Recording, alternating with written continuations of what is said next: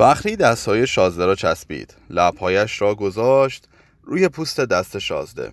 داغ بود. زانو زده بود. پس ظرفها ظرفها رو کی میشوره؟ اتاقها رو کی جارو می‌کنه؟ شازده دستش را برد توی موهای فخری بعد با شست دستش اشکارا که حالا از شیار وسط سرخاب رد می‌شد پاک کرد. این دیگر کار فخری است. تو خانم این خونه ای فهمیدی؟ فخری باید ظرفا رو بشوره اتاقا هم جارو کنه. و وقتی من کپلش رو نیشکون گرفتم قش قش بخندد و فرار کند برود توی مطبخ. فخرونسا داشت بزکش را تمام می‌کرد. گل میخک هنوز توی گلدان بود.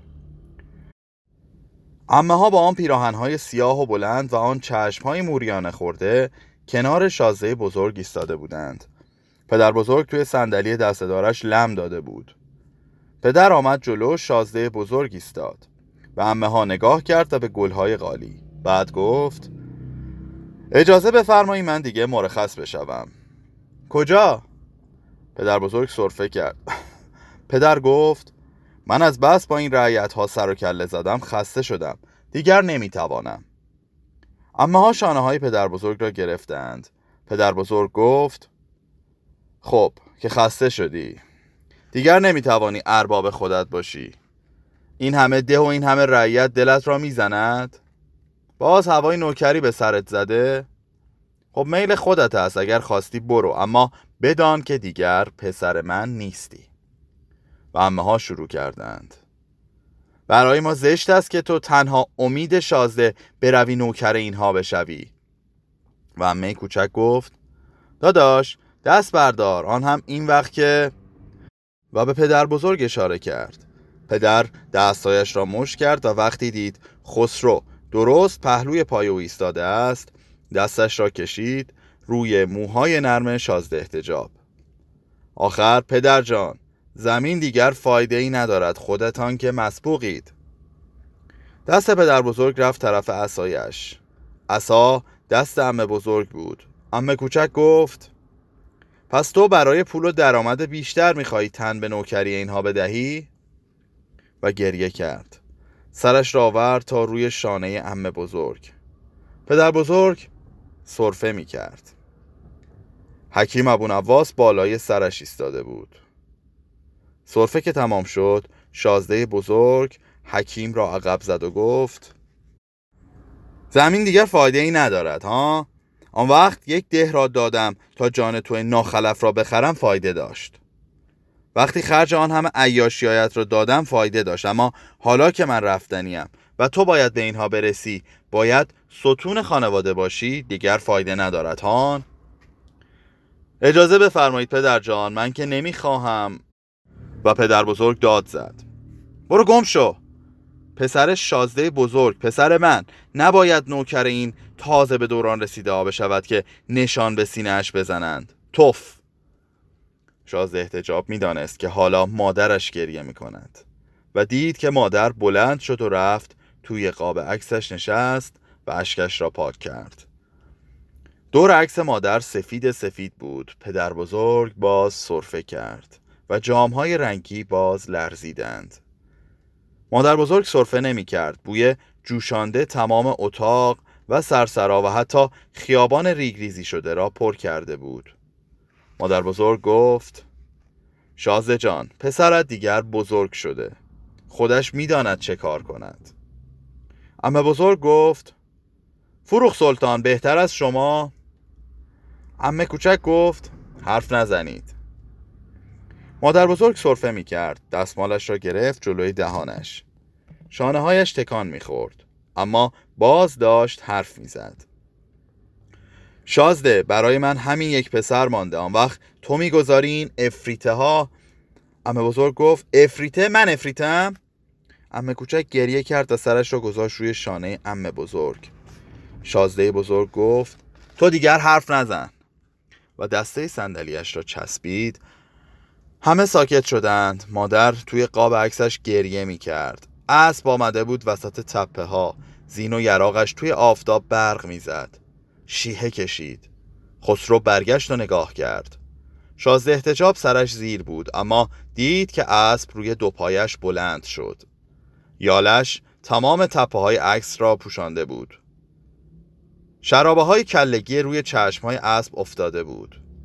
نوک سبیل مراد به بناگوشش می رسید و سایش افتاده بود روی شیشه ها و روی قالی. پدر گفت مراد خان اسب را زین کردی؟ خسرو هم گریه کرد و شازده احتجاب دید که امه ها تا زیر تاق ضربی شاخ و برگ ها دنبال اسب پدر دویدند. چهار اسب قزل با یراق های سیاه کالسکه را میکشیدند. یال و دم اسب ها سیاه بود. مخمل روی کالسکه هم سیاه بود.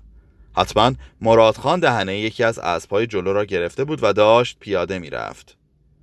شازده احتجاب و مادر بزرگ و پدر روی نشیمن کالسکه نشسته بودند. پدر توی آینه ها اخم کرده بود. مخمل توی کالسکه سرخ بود. ریشه های گلابتون مخمل نشیمن نرم نرم بود. کالسکه پدر بزرگ بود و اماری سیاه آن جلو روی سر جمعیت تکان تکان می‌خورد مراد خان سرداری پوشیده بود و شال سیاه را روی دوشش همایل انداخته بود. شاترها با شالهای سیاه روی دوش مردم را عقب می‌زدند. دستکش های پدر بزرگ سیاه بود. سوارها از دو طرف یورتمه می رفتند شازده گفت من می خواهم پیاده شوم. مادر بزرگ گفت زیر دست و پای اسب ها می روی شازده گفت باشد من می خواهم پیاده بشوم. پدر مچ دست خسرو را محکم گرفت. اخم کرده بود. تکمه های سرداریش برق می‌زد. تمام راه را آب پاشیده بودند. مردم دو طرف راه ایستاده بودند. زنها دست بچه ها را گرفته بودند. حتی روی درختها و بام ها سوارها می رفتند پدر بزرگ را خواباندند توی اماری و تا... تاق شال را انداختند رویش. صرفه نمی کرد سبیلش آویزان بود و چینهای صورتش صاف. پیشانیش برق می‌زد. فقط مادر و امه ها گریه می کردند امه کوچک سرش را روی شانه امه بزرگ گذاشته بود و گریه می کرد سوارها می آمدند و رد می شدند امه ها توی کالسکه عقبی بودند. مادر توی کالسکه عقب تری بود.